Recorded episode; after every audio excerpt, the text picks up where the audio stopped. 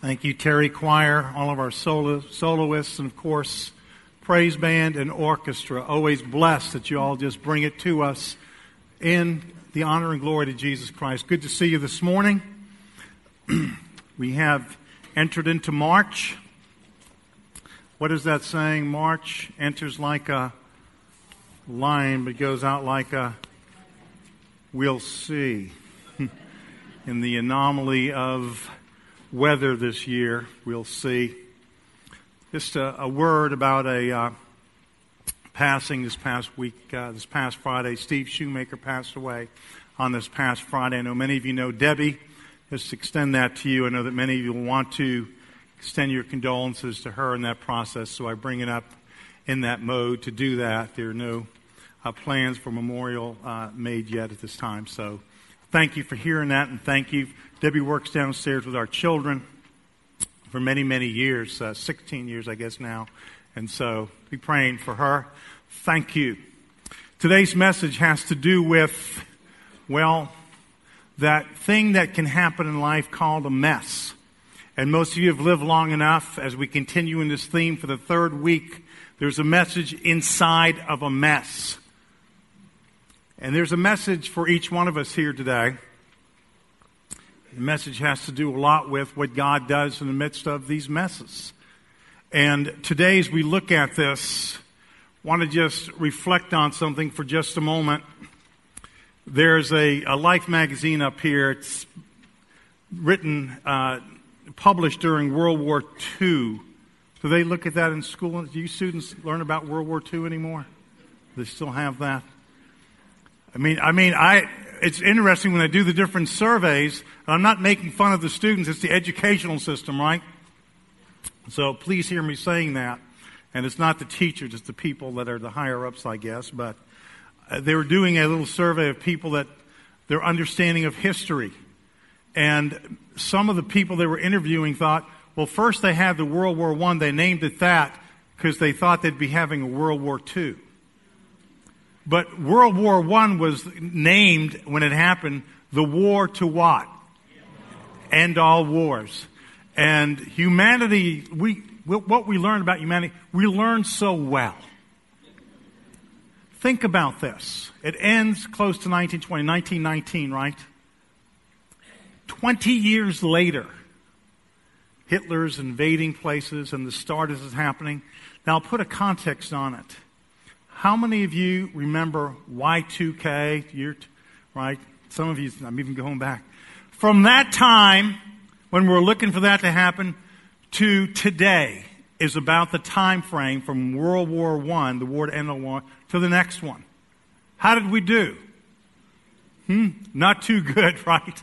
Not too good. Well, this is a magazine. It's written in 1942 in June. And on the front it's got the USO Victory Bell, and there's all kinds of photos in here of different soldiers and Navy and all kinds of people doing all different kinds of things.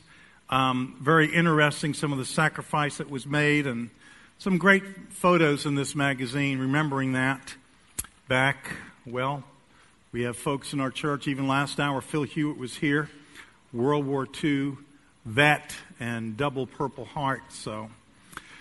Anyway, today, uh, we'll refer back to that. There is a message inside of a mess. It reflects on what's happening in the life of Moses. And we're going to look today at God's providence with a motif that runs through the message. Yesterday I was sitting by a well. Are you sitting by a well? Bring up our scripture passage if you would. Exodus 2:15c. Last week we ended with uh, Exodus 2:15 A and B, but purposely start here because we find Moses sitting down by a well. Bring up our map if you would very quickly, and we can see from this that Moses has, by the way, he's a champion for those who are being persecuted. He's a champion of those that are under some kind of oppression. And he goes out when he sees an Egyptian soldier beating on one of his brethren, one of the Hebrews. He decides he's going to fix it by murdering that person. The king finds out, Pharaoh finds out, and he has to flee. Here's a scale. This is 100 miles. And you can see how far he goes by jet all the way to here, right? That, that journey would have taken weeks and weeks, very easily could have been 250, 300 plus miles. Did any of you walk 250 to 300 plus miles yesterday? I see that hand. Yes, there was a sale at Friendly Center. Some of you did walk that far almost yesterday. By the way, if you're joining in our simulcast, thank you for joining to us with us today as we continue in this series dealing with Moses and God's providence. Well, we see Moses made this incredible journey. And if you want to see the hand of God, the providence of God, along that way, he didn't go and finally stop there as far as doing it nonstop. This is not a nonstop walk here, okay? Many places along the way, no doubt he'd find a little something and ration his food out because where is he going? How far do you go to get out of the hands of Pharaoh who's going to come and kill you? He keeps going and going and going, and perhaps as he gets over to here into this barren land, finally feels he is far enough away out of the hand of Pharaoh to be able to save his life. So that's where he is. He's from a palace. He's from the luxuries of a palace.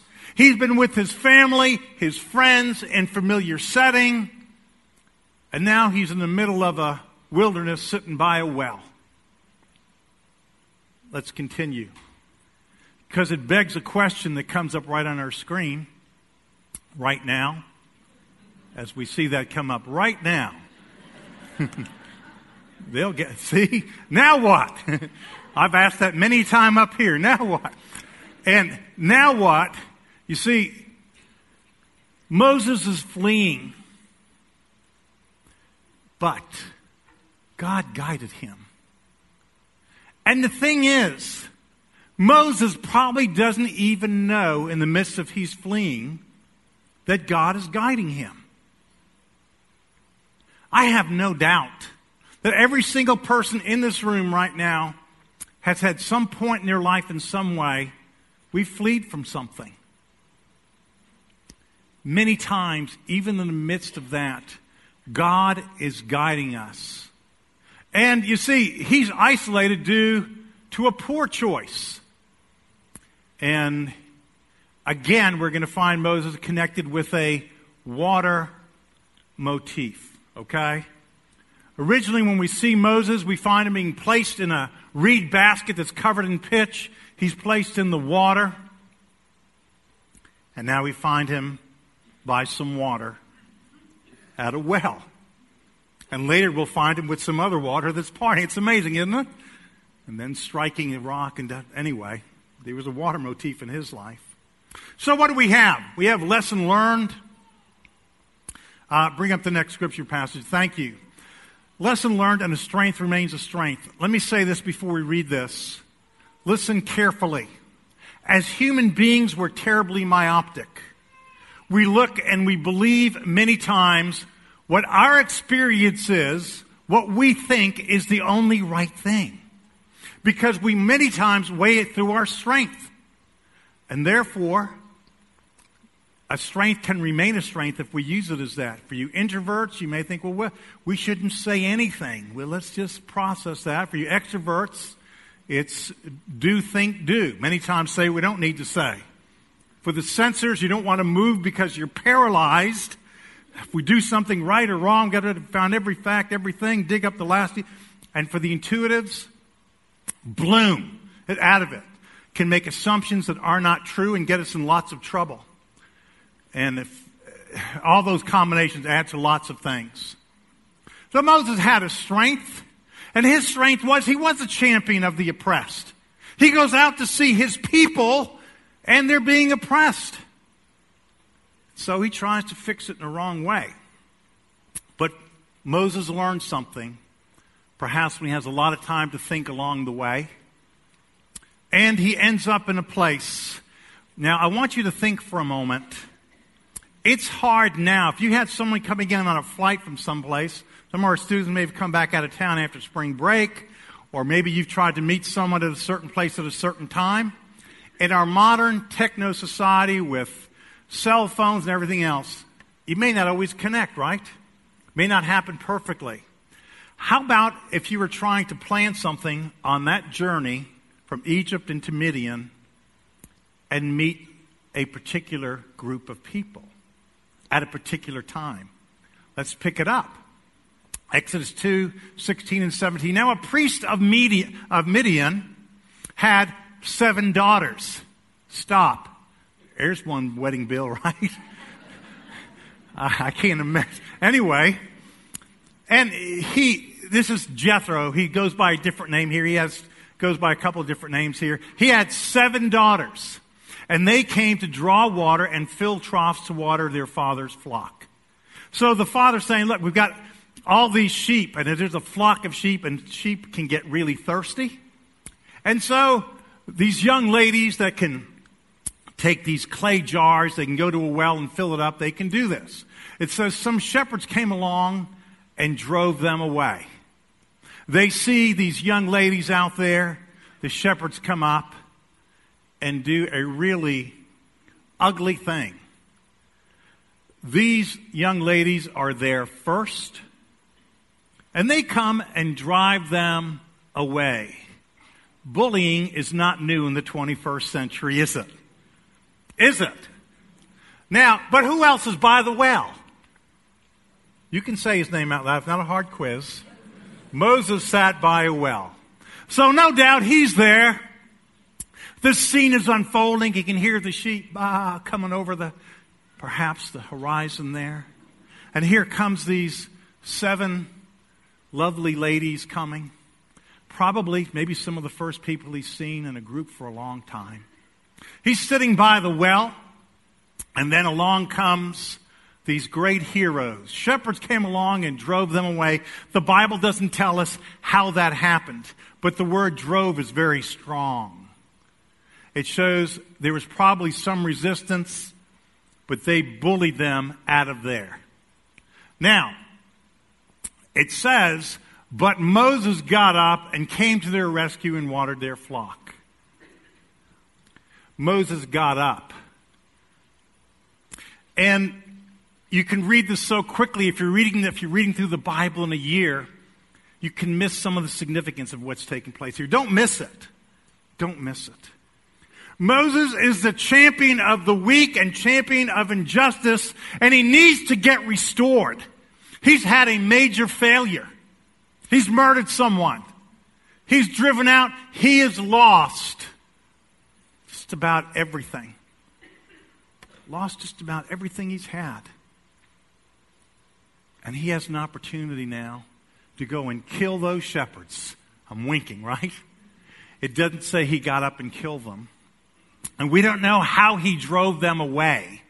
But because of his garb, he no doubt looked like he was Egyptian royalty in some ways, a prince of Egypt. And we don't know if he said, if you do that, if you don't stop doing that, let these young ladies come, I'm going to bring an army down. We're going to wipe you out. We don't know what he said, what happened. Something happened to where he drives them away, one against all those other shepherds, right? And they came to draw water and fill troughs. What's that about? Many people have pictured that as they came and got water, went back to their father's house, poured it in the troughs there, and watered the sheep. That's not the case. In the Word of God in Genesis 24 20, she quickly emptied her jar into the trough, ran back to the well to draw more water, and drew enough for all his camels. This is Rebecca getting water for Abraham's camels. Many times, bring up that depiction if you would.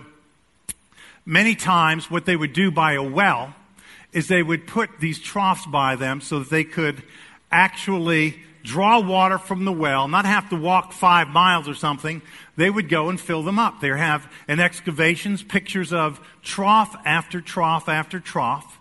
They would come, they would get the water from the well and fill these troughs, many times carved out of stone, but sometimes they would hollow out a tree trunk and put these consecutively, knowing that the shepherds would come for water, whoever was there with their livestock, you would drink your water. You were right there by the well.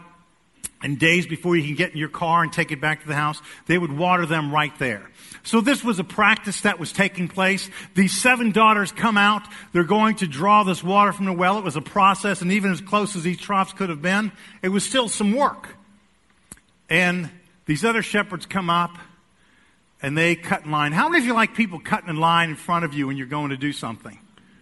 Huh? Eric, just step in line. Excuse me, I'm getting in front of you. Now, we, we do a little more sophisticated than that, but these guys didn't. They pretty much came and bullied their way in front of them. I'm so glad I know Jesus. Because I have a strength that can become a weakness in a minute. But, you see, before Moses did it his, his way, before Moses went and he did it his way, he saw that Egyptian and he kills him. The Bible says, be angry and sin not, but Moses got angry and he sinned and did the wrong thing.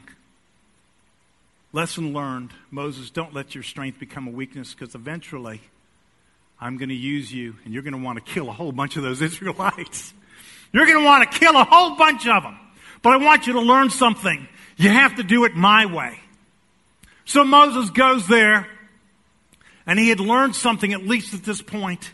And of all the people to come up there, we see him faced with this instance of injustice and they come along, they're driven away.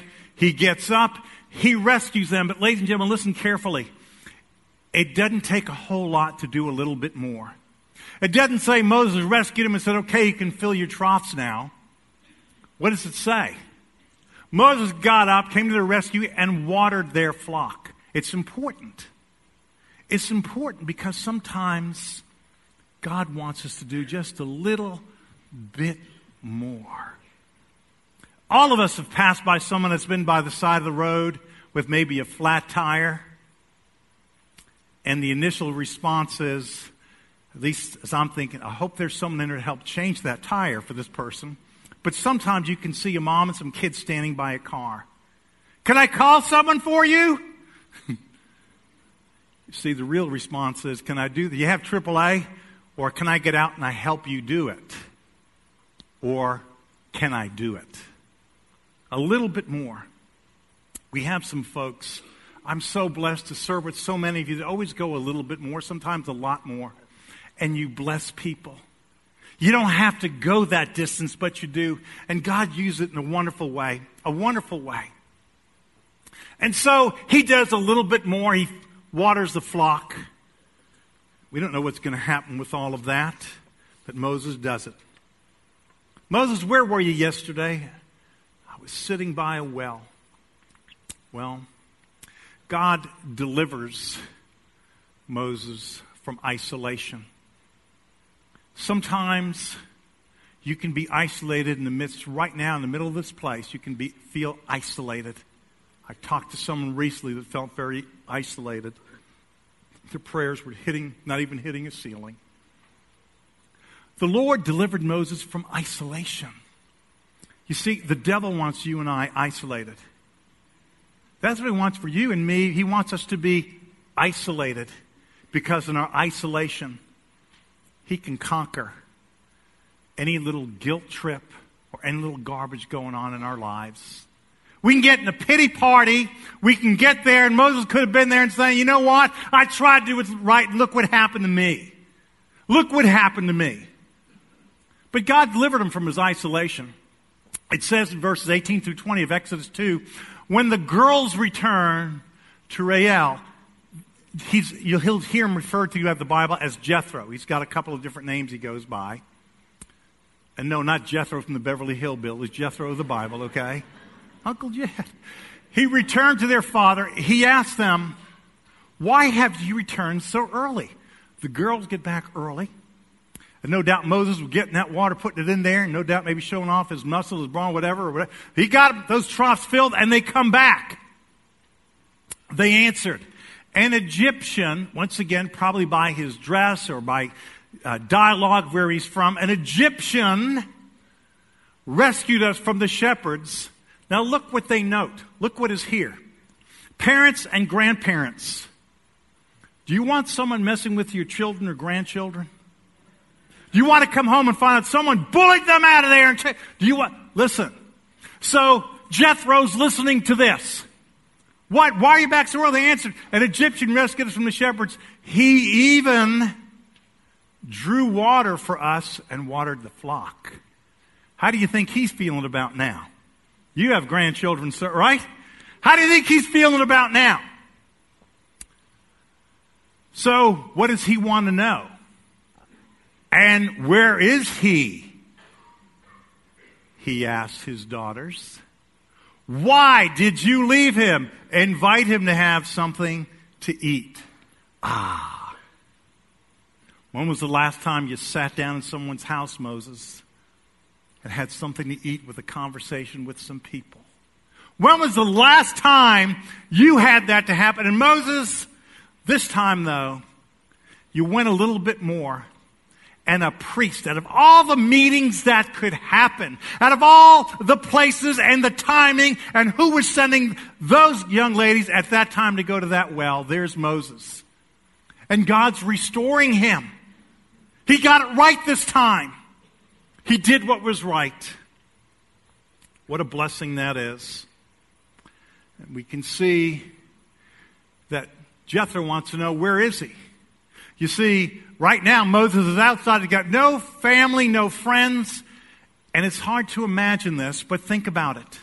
What drew Moses out to see his people was he saw the oppression of his people and no doubt thought, as the prince of Egypt, I'm going to do something to lead these people out of here and stop the oppression. So you know what else died when Moses had to leave? His future died. His dreams died. What was he thinking outside of that well when he's sitting there saying, I'm an utter failure. The very thing I wanted to do, I can't do now. I wanted to save him from the oppression, and now I'm the oppressed one. Um, I'm in the middle of nowhere with no family, no friends, and my dream is dead. I don't even have a future. I'm wandering like a nomad. And it's crazy, isn't it? It's bizarre, isn't it? He goes, I've got all these things, but let me just say to you, but God. But God. Once again, God was guiding him all the way, even though Moses was unaware of it. Totally unaware of that. And he's going to bless Jethro and his family, he's going to bless Moses in the midst of all of this. See, pain, pain can be a great teacher. Physical and emotional pain can be an incredible teacher. It can bring us acutely close to God if we allow it. It can show us our bankruptcy, it can show us our failure, and draw us. Physical and emotional pain can draw us to God. But God, this divine restoration and training process begins in a very unlikely manner. You think Moses went there to go and get invited to someone's house? You may not see what's coming around the corner. It may look like you're just sitting by a well with no future, no hope. You may be in isolation, but God, and look what happens. It's an unlikely manner, but that's the nature of God. If we could figure it all out, what kind of a God would that be? Right? Only in a Hallmark movie can you have it end the same way every time. God's pretty original. He has it end differently millions of times, all through the day. So in this incredibly unlikely manner of this guy who used his strength as a weakness, who had the right idea to save his people from oppression, but went the wrong way. He loses his family. He uses his friends. He loses his future, his dreams. And the priest, a priest in the midst of that barren place says, invite him to have something to eat. And on that invitation, Moses' life would change. It's an incredible, incredible thing. You see what happens when you do the right way, the right thing God's way. When you do the right thing God's way. When you own something and repent of it. When you say, God, I just need to confess it, great things happen great things happen, and they're not an accident. There were two, well, there was an international missionary in Tanzania in Africa. traveling with a Tanzanian pastor, both pastoring in Tanzania and the town of Bukoba. They're 60 miles away from their church, their homes. They get into a head on collision. There are people injured, but no one dies. Both missionaries, uh, but both the missionary and the Tan- Tanzanian pastor are okay. As we do here in the States, they do overseas. All the rubberneckers want to see what's happened with this accident, right? What's happening there? It's an accident. Oh no, they hit and cars got damaged. What are we looking for when we rubberneck? I don't know what. But people are looking, they're all gathering around, but they were amazed at this. They were amazed at something as the story goes because the two men in this one car beginning to pass out these pieces of paper, their gospel tracts, and talking to people about Jesus. Huh? They're kind of amazed with it. And so, uh, Ray Moore, the one missionary, gets a ride that day back to Bukoba. The other Tanzanian pastor stays with the wrecked car because they have to get a wrecker or some vehicle there to carry it the 60 miles back. While that Tanzanian pastor is staying there, some other people from a church in that area, but not close, but in the area, hear about it. Three members of that congregation come to go support that Tanzanian pastor there for the next two days while he's waiting for a wrecker to come. In those two days, 14 people are led to Jesus.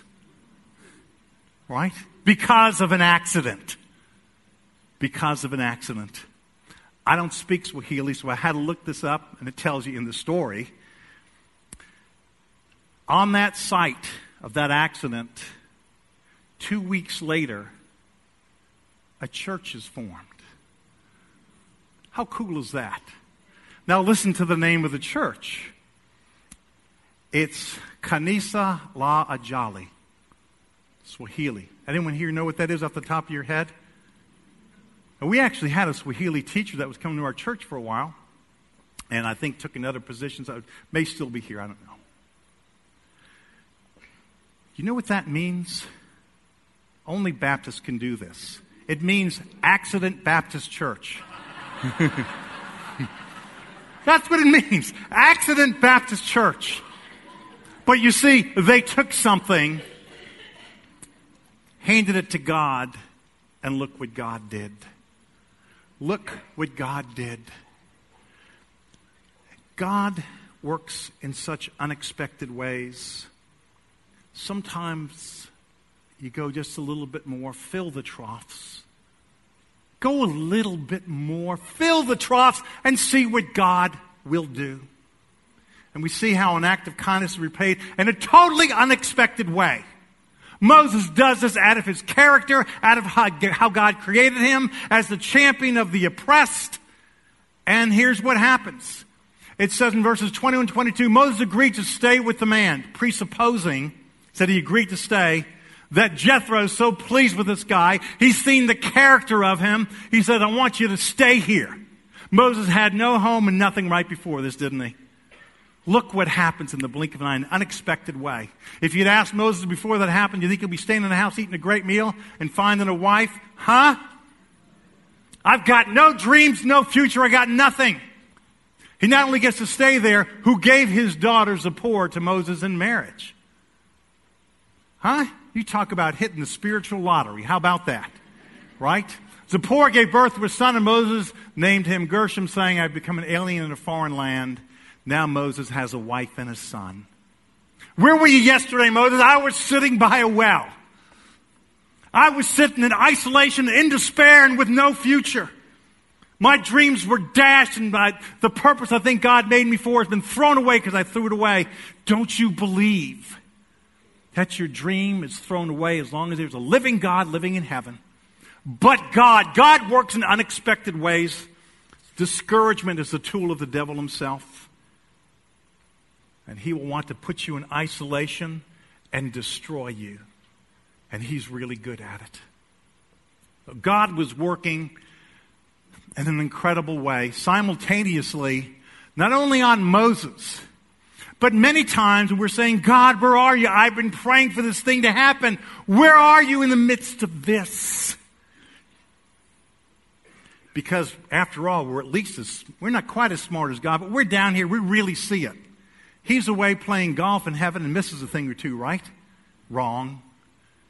God was working simultaneously to prepare both the deliverer, Moses, and the people who needed deliverance. Look at it. In Exodus 2 23 through 25, during that long period, that long period of 40 years while Moses was in Midian, the king of Egypt died. The Israelites groaned in their slavery and cried out, and their cry for help because of their slavery went up to God. God heard. God heard their groaning and remembered his covenant with Abraham, Isaac, and Jacob. So God looked on the Israelites and say these next words and was concerned about them. That concern didn't happen right then. He was always concerned about them. Then, Pastor, I want to ask you something. Then why didn't God save them all the way back all that time before that? Yeah, yeah. God's almighty and he's so smart, why didn't he save them all the way back then? Hmm? Well, the bottom line is God has to prepare us, also has to prepare the people that may need deliverance. And you know what's a great teacher to do that? Do you know what it is? It's pain and suffering. That's what it is. As much as we fight it and hate it, you see, God already knew. Listen carefully. You can't take a half-hearted people and have them come up to a sea that's blocking them and think they're going to follow. You can't take people up to a land filled with uh, Canaanites, Amorites, Mennonites, and all the other kind of things that are in there and think a half-hearted people will cross that river and go in to defeat them. Because even with all the suffering and everything else they had, look what happened. Even with all the development of all the suffering they had, a whole generation had to die. As much as God sought to prepare them, you see, God's preparing the deliverer and those who need to be delivered. And He has them in that pain and suffering to the point that the Word of God says they cried out to God. There's times we can throw up something to God, but the Word's very descriptive. That means it's from the gut. They're finally learning some dependence on God. And God says, I've got, I, I'm preparing you. I don't want a half-hearted people trying to leave this place because you'll make a mess of it. I don't want a half-hearted leader either. He's got to learn to keep his strength to strength because there are probably going to be some times when you all rebel that he's going to take his staff and just break your head. I want to teach him some things. So you be ready. Be patient. You see, God heard their groaning. God heard it all along. And He was for them all along, but He was preparing them. He was preparing them in the school of pain, suffering, and hurt. It take more than just some words to change a half hearted people, and many of them were. So God heard it. Bring up that slide. Thank you. He heard it. And because he heard it, he was concerned about them. He never lost his concern. But God's concern is not for the immediate answer to my prayer. His concern is for the long term best good for the whole group and for me. And it wasn't just go right now because they probably wouldn't have appreciated and even got as far and had as much failure as they did. But through the pain and suffering, there were a couple of people that did learn something Joshua and Caleb. Through that, they learned something didn't they?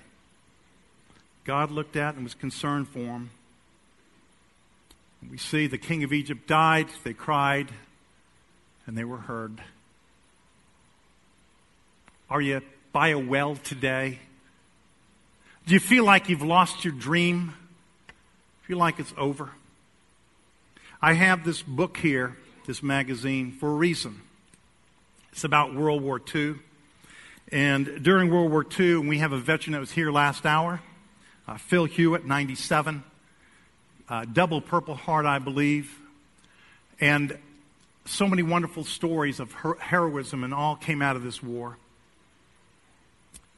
And God, in this process, was preparing people with His providence and His care.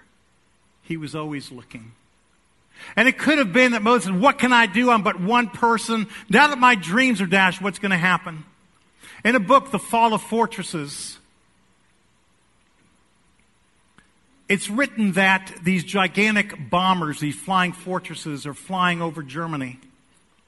One in particular, the story cites, is flying over a city called Kassel, Germany. Anyone, does that ring a bell with anyone? That we have someone there?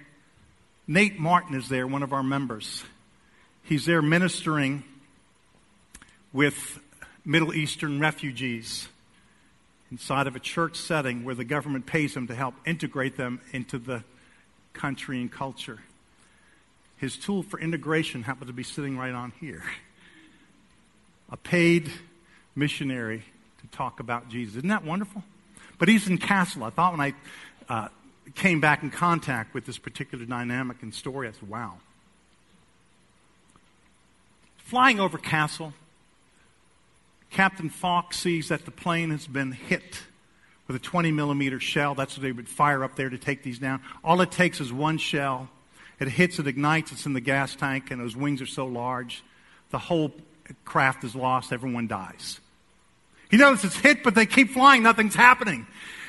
They eventually get back to England. They land. He says to the flight crew on the ground, I want that shell. I want that shell when you take it out. He comes back later to retrieve it, and he's told that intelligence came to get that shell. He said, But it's not one shell. We took 11 out of those wings 11 20 millimeter shells. Intelligence got them. They brought them to folks to disarm them to whatever place this was. They're disarming them, and they notice in 10 of the shells, there is no charge. They're empty. But in one of them, there's a scrolled up note. And it's written in Czech. And none of those disarmers know how to read. And so the intelligence people scour that whole area to find someone that can read that. What does it say? And I've written it down. When they eventually found out what it said, these were the words This is all we can do for now. Not even knowing those Czech prisoners who were working inside of that munitions plant, never knowing that not putting any charge inside of those shells would save the lives of that entire crew. Perhaps countless people in the future on its other flights as it would fly to other places and try to end this war. And some might have thought, what good is this going to do? And even if we put this in there, who in the world, even if it's to hit an aircraft, is going to find this note? It's just too small, it's just too stupid. But you know what? God does things in ways that can't be explained, doesn't He? It said, This is all we can do for now. And you may be at a place right now that all you can do for now is sit by the well and wait for God to work in some way in your life. But I want to promise you, as sure as there is a God in heaven if He's your Lord and Savior, He is concerned about you. He may be preparing you to deliver or the people who need to be delivered, but He wants you to be delivered out of isolation. He wants you to be delivered from the dynamic that your dream is shot. Your dream's not shot, but God. And that little thing, what is this going to do? You don't know. But either putting a little note inside of an empty shell or putting some water in a trough, what God may do to take a turn in your life, college student, high school student, those out there, single adults, married adults, senior adults, make no difference, child. Do the right thing the right way and let God's strength be His strength through you. As pastors come forward now, listen carefully. We're not waiting long. God has already spoken to some hearts in here. We'd love for you to come forward and respond. We're not going to wait long today. Please come and respond. Don't even wait for me to say stand up. Just come and pray with someone or pray alone up here. Because some of you have had your dreams dashed. And right now, something may be saying, I need to hold on to this. I can't go forward. I can't. Just come forward. God's working in your family. He's working in your workplace. He's working in your class. He's working on your campus. I'm believing God to do some crazy, unexplained things on the campuses in our city. Are you believing that? Ryan believes that. He's made a commitment with his wife to move to be in the middle of that campus with his wife and children. He believes it. Do you believe it? Do you dare to believe God for that? God wants to change a generation. And it's not going to start by saying we're not going to. what kind of a little thing can that do? Let me tell you something. I said last week a little thing in the hand of God's a big thing. Water in a trough or an empty munition shell. If you're looking for a church home, we also invite you to come today as a candidate for membership. New member classes start next week. There's a breakfast, there's a lunch at 9:15. You come. It's a great time of fellowship. Even if you decide we don't want to be part of this thing, you get a breakfast and a lunch, right? And lastly, I'm talking about the God of the universe that came to this earth.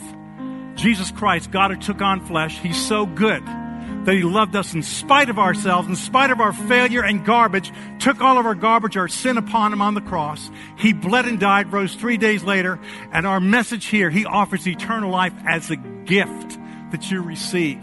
You can't earn it, by be good enough to go to heaven because heaven's perfect and we're not. Jesus paid for our perfection. When you receive it, you receive the gift of eternal life. Then you serve Him in the Christian life, not to be saved or go to heaven, but because you are. Please stand. Once again, we're not going to wait. Come. God's already spoken to your heart.